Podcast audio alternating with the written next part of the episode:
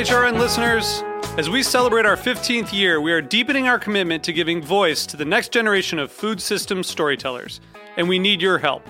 Our internship and fellowship programs help activate new possibilities for underrepresented and underestimated young people through experiential journalism, audio engineering, and production training. Through these unique programs, HRN helps food equity stewards build essential workforce readiness skills that expand their potential and foster economic mobility. Please consider supporting these critical programs. And with a minimum donation, you can be entered to win a dinner for two at an amazing restaurant in one of eight cities and tickets to a concert at a great venue in one of those cities. We have incredible partners across the country who have donated, as they also share our passion for helping to educate the next generation of food systems storytellers. Check out heritageradionetwork.org slash 15 to donate and enter to win today. That's heritageradionetwork.org slash 15 to donate and enter to win today. And make sure you donate before March 31st. Thank you.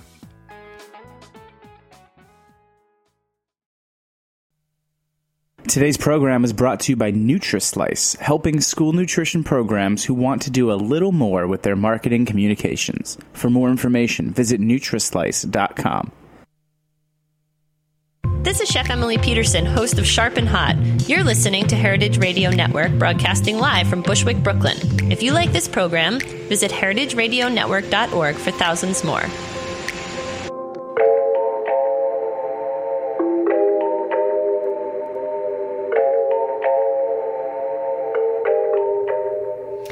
Welcome to Inside School Food on the Heritage Radio Network. I am your host, Laura Stanley, and today we continue our celebration of Farm to School Month 2015 with another episode about some very innovative and creative work going on in Farm to School. I'm really excited to be bringing you a conversation about the introduction of Native American raised buffalo to Native American schools. It's a topic that speaks profoundly and movingly to the farm to school movement's loftiest goals, you know, like the promotion and protection of healthy food tradition, sustainable regional food systems, and food justice. Um, with us today are two representatives of the Intertribal Buffalo Council, which is a coalition comprised of 56 tribes spread across the Great Plains um, and mountain plains, the Southwest, West Coast, and Alaska. Uh, the council was formed in 1990 to support tribal efforts to reintroduce buffalo to Indian country. It is now a federally chartered Indian organization with a collective herd of more than 15,000 animals.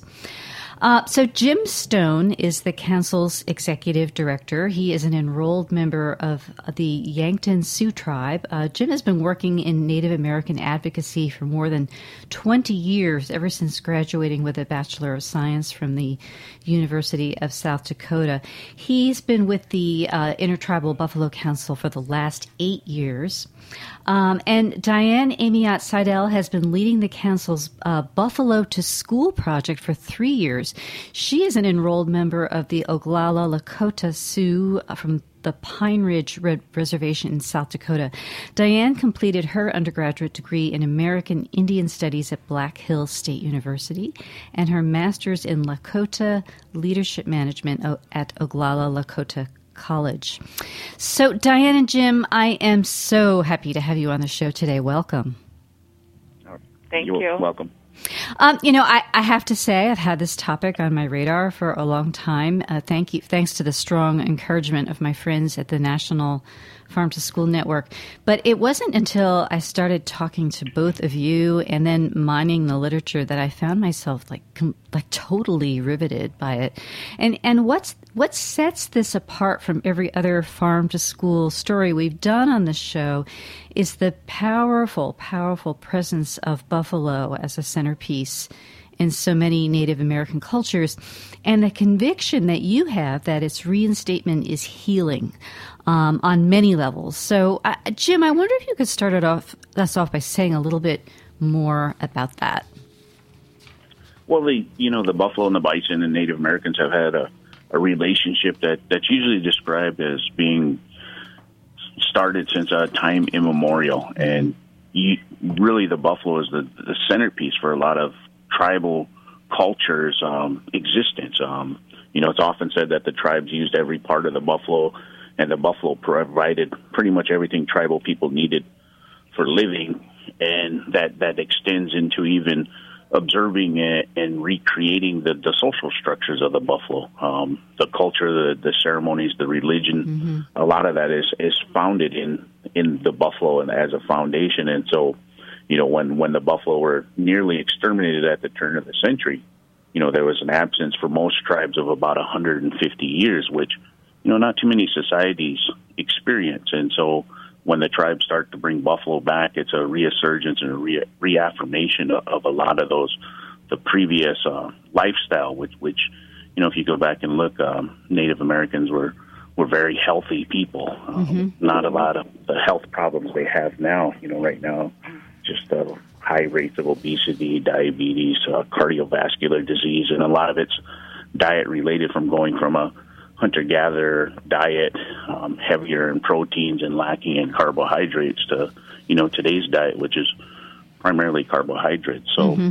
you know, there's a there's a real a lot of a lot of different levels uh, of tribal life that that's impacted by this return of the buffalo. Right, and that's why I talked about healing on on so many levels. Um, Diane, Jim talked about the um, really grave health issues that um, so many Native American communities are facing these days. Eh, can you speak in particular to what what's going on with the kids? With the um, what's happening with yeah, like you know, you know like what, you know, in terms of you know the overweight issues and diabetes risk, okay. that kind of thing. Yeah. Um, according to Strongheart study, um, provided the the obesity problem, there's over 75 percent of the participants that were over overweight, and mm-hmm. this is a study with just the Native Americans alone. Um, type 2 diabetes have been recognized, like Jim was saying as a major health issue for almost over 40 years. Yeah. And um, according to Melbourne, um, back in 2004, when I done a study, the Pima Indians of um, Arizona has been identified as having the highest rate of diabetes, and it in the world, and it's it's um, over 50 percent. Mm-hmm.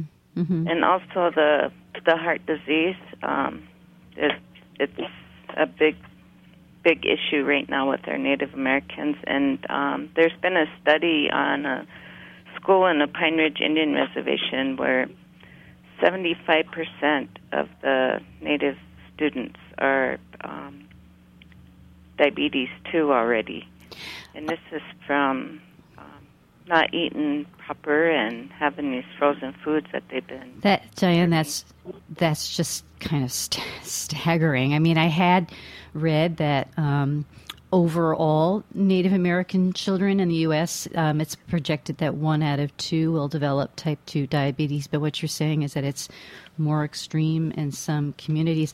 I've also reheard, re- heard type 2 diabetes referred to as the new smallpox in, in, in, in, in terms of the peril um, it's put the Native American people into. So, um, well, you know, we'll talk a little later about the importance, sort of the nutritional value of the bison. Um, um but, but Jim, I just, you know, I, I, think what a lot of listeners don't know about is, I mean, I think they know that that uh, Native American life was hollowed out um, in so many ways, and, and the disappearance of the buffalo was was you know a, a, huge part of that, not the major one.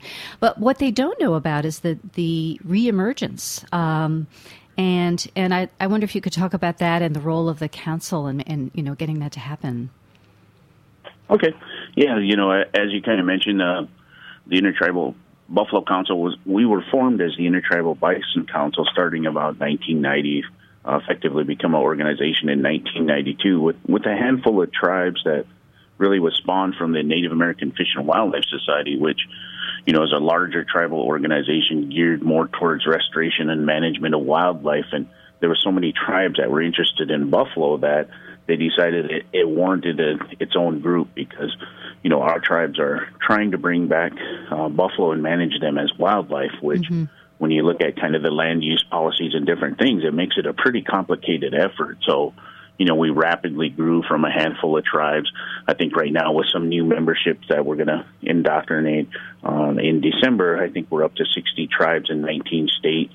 Um, oh, 60. You know, like you said, that's, that's better yeah, than I so said, yeah. Every year we have a few more tribes that, that grow and join the organization uh, and establish herds, um, you know, looking at basically the restoration of, of a tribal buffalo culture. And, you know, most of those are kind of pretty much centered around consumption being one of the major components of it. Mm-hmm. Mm-hmm. I, you know, when we spoke earlier, I was particularly interested in what you had to say about a, a kind of contrasting idea or point of view over Buffalo uh, between older tribe members and the younger generation. You know, what? Why is there a generational divide here? You know, some a lot of what had happened, you know, at the turn of the century, and in the attempts to, you know, assimilate tribal members, you, you had a lot of um, forced schooling through either Catholic schools or government-run schools, where basically the the whole thing was to try to remove the, their culture from them, the language, um, get them away from doing things in the old ways, and and make them farmers. And so, as a part of that, there's there's generations of people, older generations that you know it's been ingrained in their mind that eating anything wild is is dirty, that it's mm-hmm. it's not as high quality food as what you would get as beef. You know, the, the comparison to beef and buffalo, and so even now that that that I guess I would call it brainwashing is still pretty strong where you know, a lot of them have to be convinced that that a return to a traditional diet is actually beneficial and and I couldn't really understand that myself as as a younger person, but after I educated myself a little bit more on the history of a lot of our tribes, then then you could kind of see the roots of it. And and now you know as we place buffalo back out there's mm-hmm. there's been really just the the youth take to it you know they understand it but but at times it's it's not as simple as most people would think it would be. Right right. And when when well, later on when we talk to diane about how it's introduced in schools we'll talk about that because the kids aren't always completely at the ready. Um, you know, you, you, you, were you were talking about the return to um, more traditional foodways as a pathway to health. Um, so it's not just bison. Um, you know, and, and in reading about your work, I came across this term tribal food system. Can can you explain what that means and, and you know where bison fits in? You know, with us, we kind of we kind of see buffalo as you know because it is such an iconic figure. It allows us to to generate resources, whether it's grant dollars, to to kind of look at you know how would you recreate access to to tribal foods traditional foods, cultural foods, locally raised foods, and so you know we kind of pave the pathway for a lot of other things to follow. And and really, you know, for a lot of the people, even on the reservations, they they don't really know what what is around them. Mm-hmm. You know, as far as looking at the traditional, the cultural foods that they were raised on.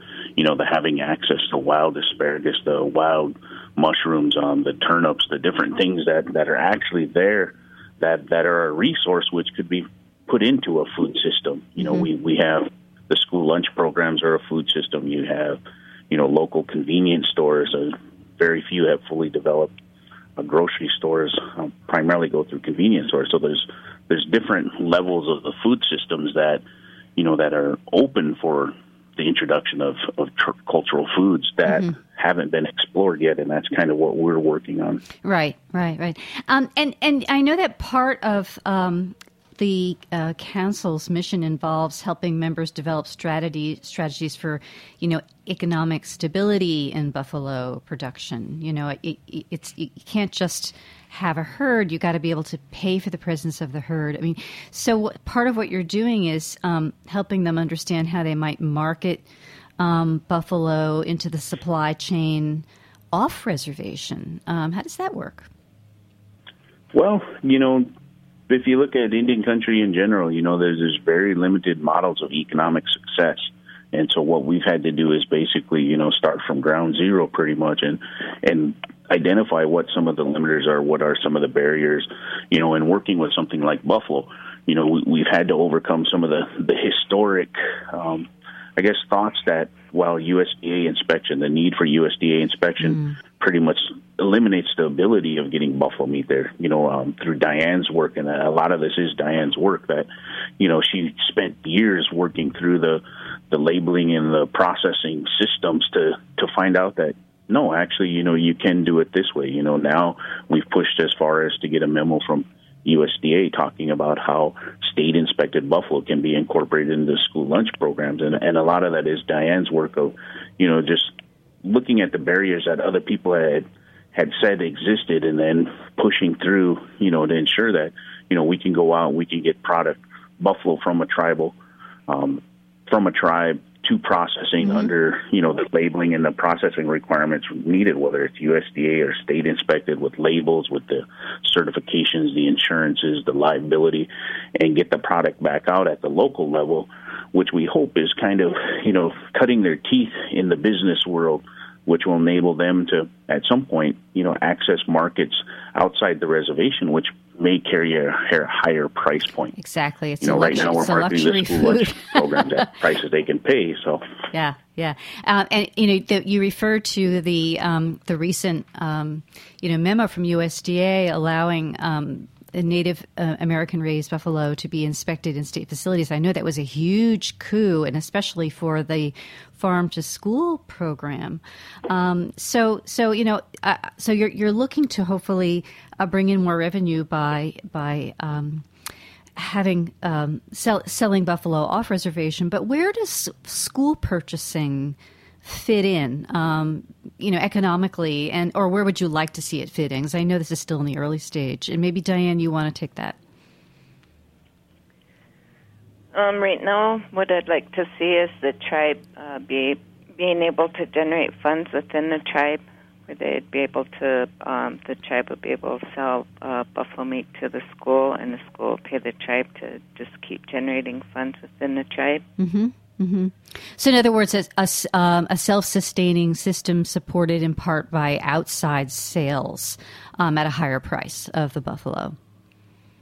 Yes, and then um, some of the tribes they they do not have enough buffalo um, to to supply the schools. Mm-hmm. So I'm hoping in the future we could work with like Sysco Foods and Reinhart, and um, where the schools would be able to have access to order buffalo meat. Wow, and it is now listed um, in USDA foods as a as a commodity item, or has that not happened yet? Um, some schools that I had talked to, it, it they order it from Reinhart, mm-hmm. but the prices are so high that they cannot afford it. I see. Yeah. And with the tribes, what they've been doing is um, selling buffalo meat to the schools for the price of beef. Mm-hmm.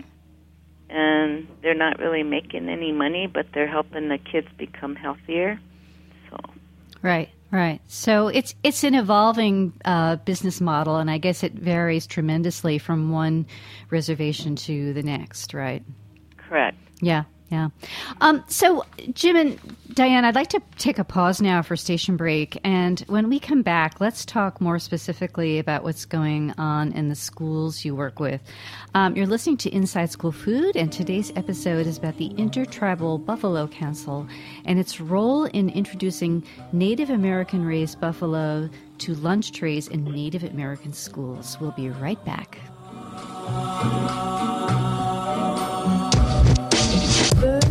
Thank you.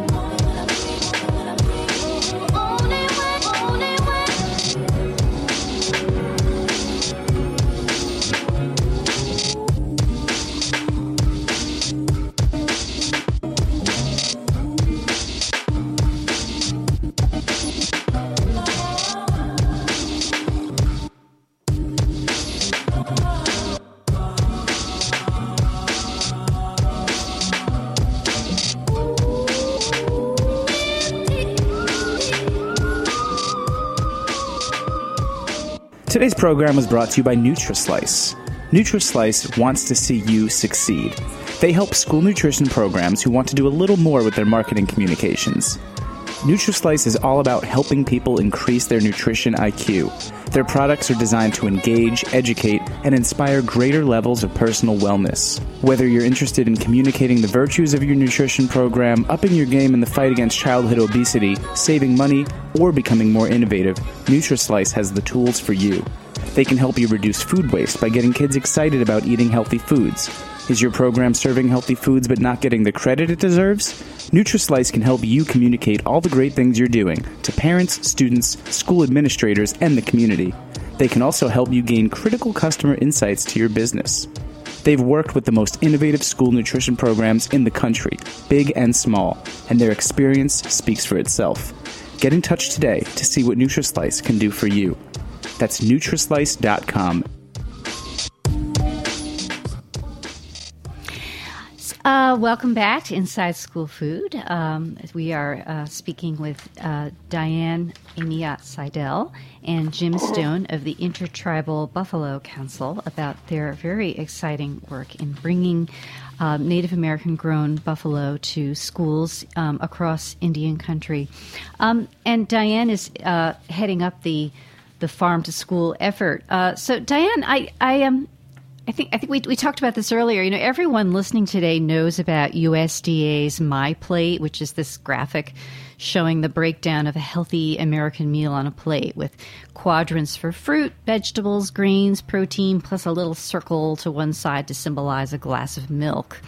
Um, you favor an alternative that was created for Native Americans called the Food uh, I'm sorry, this the sacred food medicine wheel. Tell me if I got that wrong. Um, can, can you describe what that is? Okay, the sacred food medicine wheel was created by Kirby Kante. Um, she's an Oglala Sioux um, dietitian, mm-hmm. and um, what it is is it it has the colors of the four directions: red, white, yellow, and black. Mm-hmm. And the directions um, talk about like each color means something. Where the the buffalo versus beef is what the um, and potatoes versus potato chips, mm-hmm. water versus soda pop, and fresh fruits and veg- vegetables versus the uh, commodities where the can um, the canned fruit and syrup and right right and so um, so four quadrants: water, which is so interesting because that that doesn't show up as a food on the USDA version.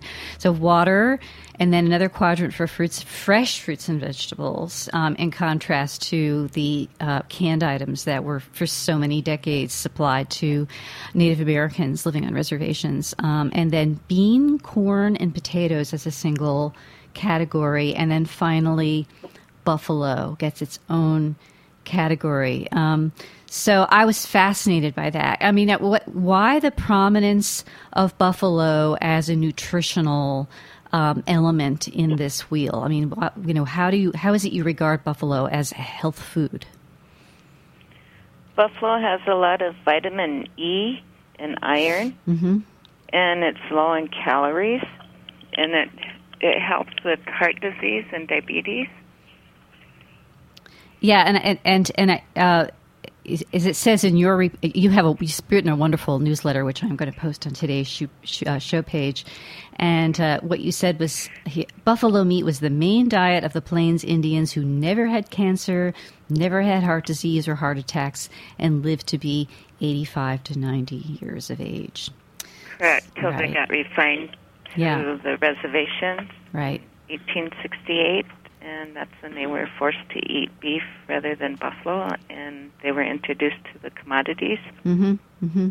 And I should add that, of course, the buffalo is completely grass fed with all of the nutritional benefits that come come with that. So it, really is a, a, health food. Um, so, so let's talk about your program. It's so exciting. Um, I understand that it's it's currently funded by a grant from the Administration for Native Americans. Is that right? That was the ANA grant. Uh-huh. Um, that one is is now over. It was over September 28th. But um, that grant is to help incorporate buffalo meat into the schools and the tribal entities. And at the end of the grant, I I was supposed to have eight schools um, with buffalo meat in the school system. Mm-hmm. But between the ANA and the Farm to School grant, um, Intertribal Buffalo Council has been working with 29 schools. Wow. And most of the schools are in the state of South Dakota that do have buffalo meat in the Mm-hmm. school system. hmm And ha- um, have most of them been able to hold on to the program now that the grant period is passed? Yes, I've been doing some um, following up with the schools, and um, most of them still have buffalo meat in the school system. Some of them had to cut back from once a week to twice a month because of the herd.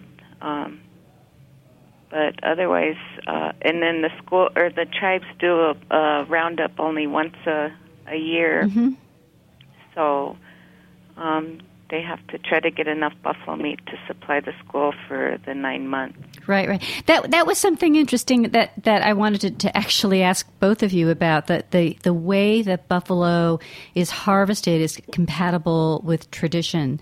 So in most cases, there's a roundup only once a year, um, and and I, that does complicate what you're doing, um, and yet maintaining tradition is is critical. Otherwise, what's the point? Um, Jim, how does that affect the buffalo's marketability outside the reservation? Well, you know, it does make it a little more difficult, but you know, like a lot of, I guess, business, you just build around it. Um, you know, just uh, identify the ways that you can market the product. Um, as you said, it's a grass-fed product, you know, which which carries a lot of high premiums. You know, with, within the the context of tribes' view of grass-fed, you also have the buffalo, which is, when observed, is out there grazing on a lot of the traditional medicinal plants that, mm-hmm. that we used to use.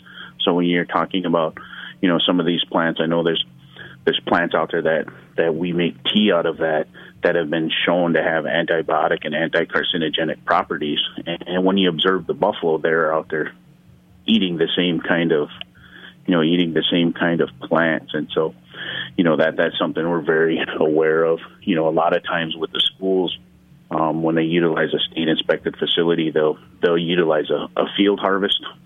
Um, you know, and, and most field harvests are usually attended by the school kids. Mm-hmm. So they actually get to go out and observe, you know, the ceremonies, the songs that are done, conducted during a harvest, and participate in, you know, some of the the ritual and ceremony that goes with it. That that is one of the most amazing aspects of this program. You, Jim, you've kind of jumped ahead. I was going to save that for the grand finale, but but that's okay. Let let's talk about it um, because um, Diane, in, in her wonderful uh, newsletter report about some of these pilot schools, talks about one school in particular where um, this has been going on the longest. It's called the um, the Loneman School. Um, and it's in Oglala, South Dakota. And uh, Diane, I understand they've been menuing buffalo for like something like six years, right?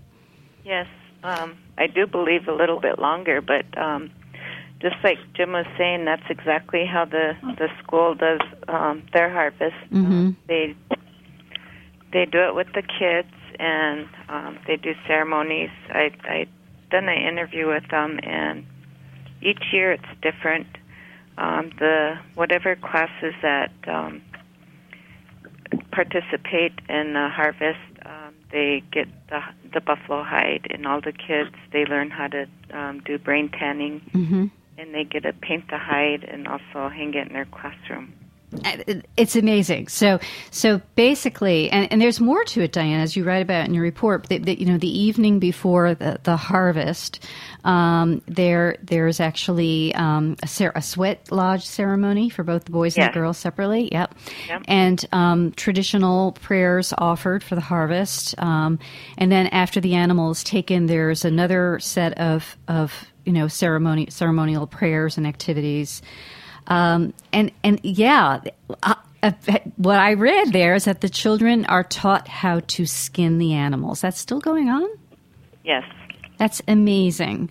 Um, and then there's another teacher at the school who's skilled in tanning. It's a fifth grade teacher who um, works with them on that. And then they, so they tan the hide and they paint it, and then they have it um, in their classroom. It's amazing. yep, and this is how the um, tribes and or tribal students and the tribes are keeping their culture alive, right, right, and healthy at the same time. So. Right. Um, yeah. So that that was very moving. There was another one in your newsletter that was very exciting to me, and that was um, the Taos Day School, um, where the Taos Pueblo elders, who traditionally care for the community's herd, joined the kids in a kind of celebration in honor of the first buffalo meal. And, and you were you were there that day. What was that like? Yes, that was that was um, different. Um, like uh, working with all the different tribes, they all participate different, and um, the the leaders here were. It was very interesting. Um, we had a news crew there, and I've never had a the whole council participate mm-hmm. like the way Taos, New Mexico tribe did with their war chiefs. Right. Right, so they they're they're called war chiefs, um, and for for the kids, it must have been really invested with meaning to see these you know people come and join them at school for this, um, and then um, there's a, there's another one um, called the Four Winds Tribal School, um, where um, apparently from my from your account, it sounded like the children weren't that much exposed to bison before you um, came to school with this thing called a buffalo box, which is part of what you do in teaching them about what the buffalo is and about buffalo tradition. Tell us about that, the buffalo box curriculum. Okay, um, the buffalo box has has um, everything that our ancestors used um, in the like the buffalo bladder to carry the water and um, the horn cap for the spoon or the bowl. Um, and I bring the buffalo into the classroom and mm-hmm. I explain to the children or the students on how our ancestors utilized every single part of the buffalo.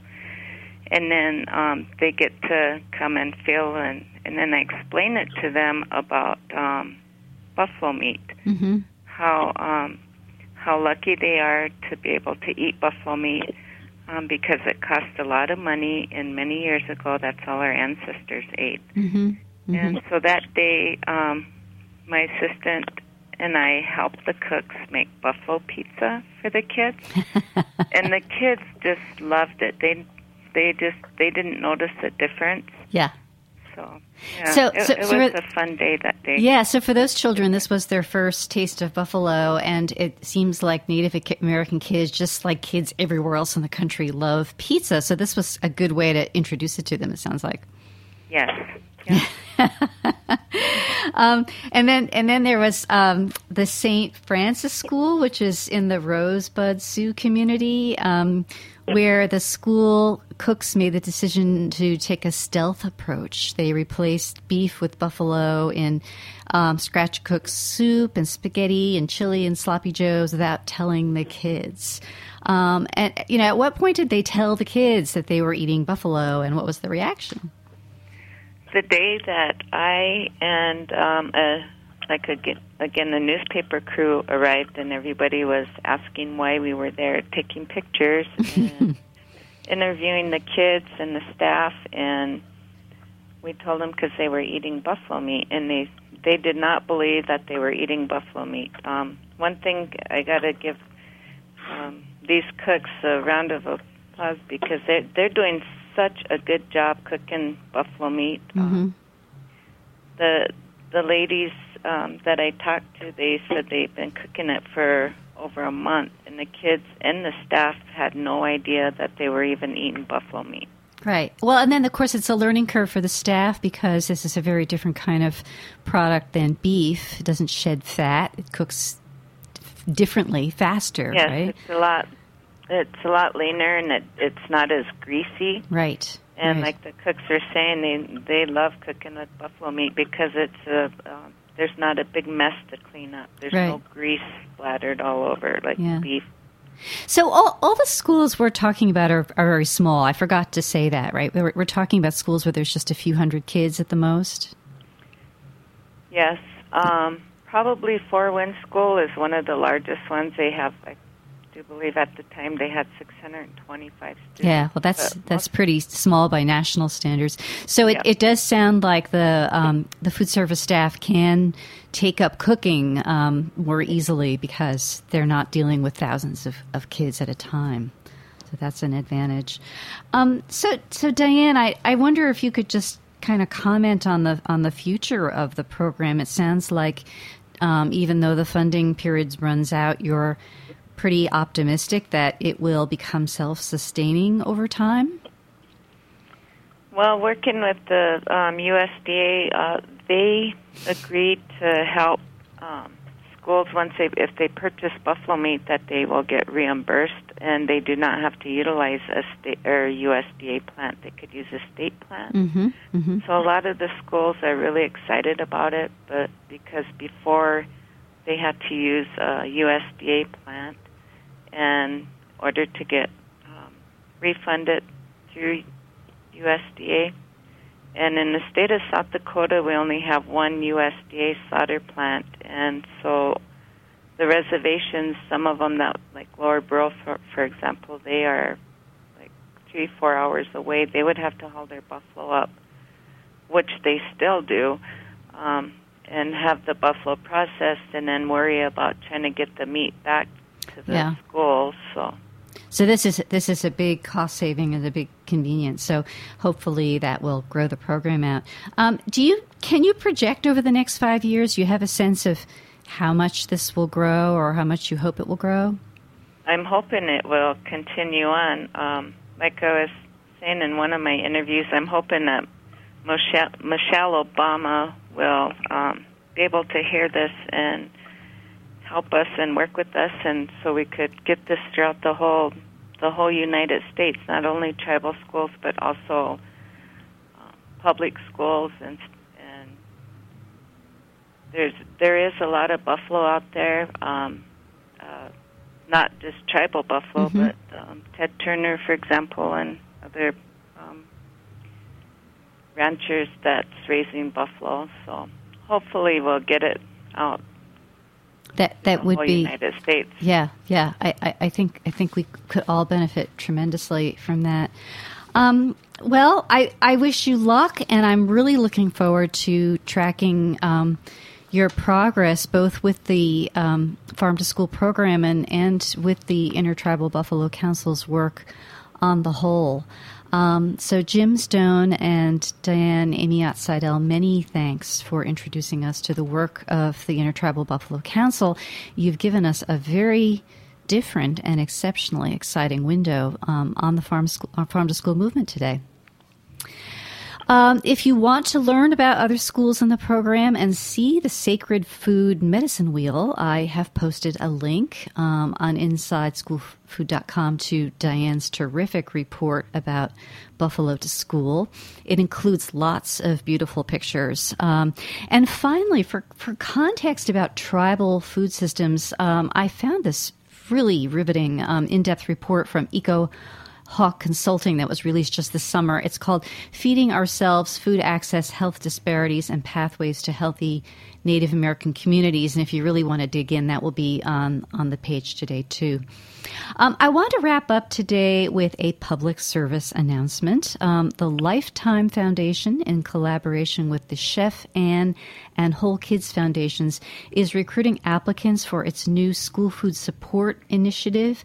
Um, this is a unique technical assistance program for a select small group of school districts that, um, and it will include a workshop for food service directors, on-site assessment, and strategic planning, along with peer-to-peer collaboration. It's a great opportunity to get help and join Lifetime's growing community of practice. Um, I'll, I'll, post a link to that um, on the Inside School Food Facebook page. Um, applications are due October 30th, so move fast if you're interested.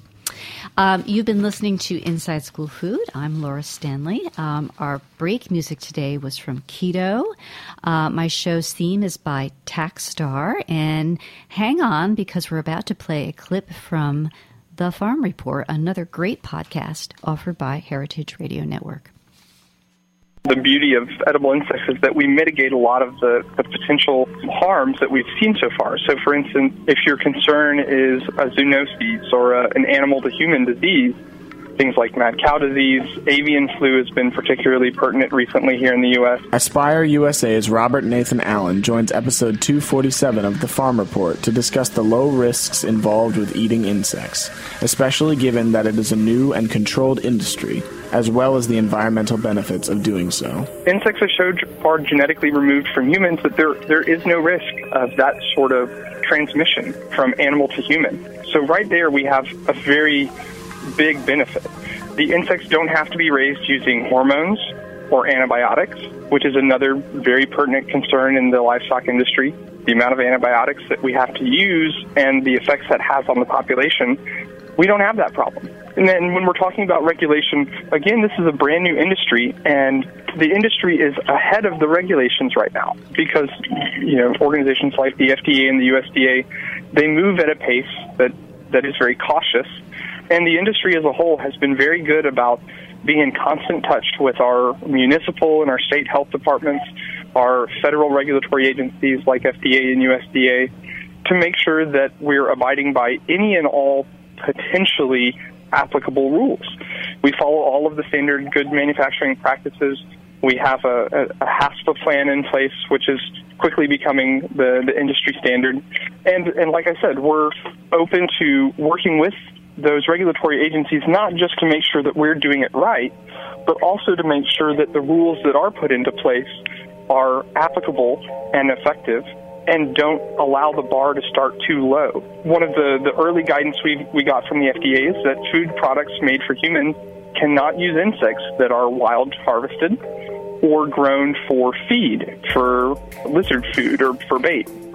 And so I think that's that's a perfect example of the FDA, while not having any official rules, giving very clear guidance to the industry to say that if you're going to use this as a human food, it has to be treated like a human food. And so we've worked with those agencies so that when those rulings do become official, it will be difficult for somebody to introduce a low quality product into the industry. And I think at the, at the end of the day, that's a good safeguard for consumers. This was an excerpt from episode 247 of The Farm Report. Got your stomach rumbling? Head on over to the Farm Report show page on heritageradionetwork.org for all archived episodes, extra bonus content, and more. The Farm Report is also available on iTunes. Heritage Radio Network is a member supported nonprofit organization broadcasting over 30 live shows a week. To learn more and donate, visit our website or connect with us on iTunes, Stitcher, Facebook, Twitter, Tumblr, and Instagram for more. Thanks for listening.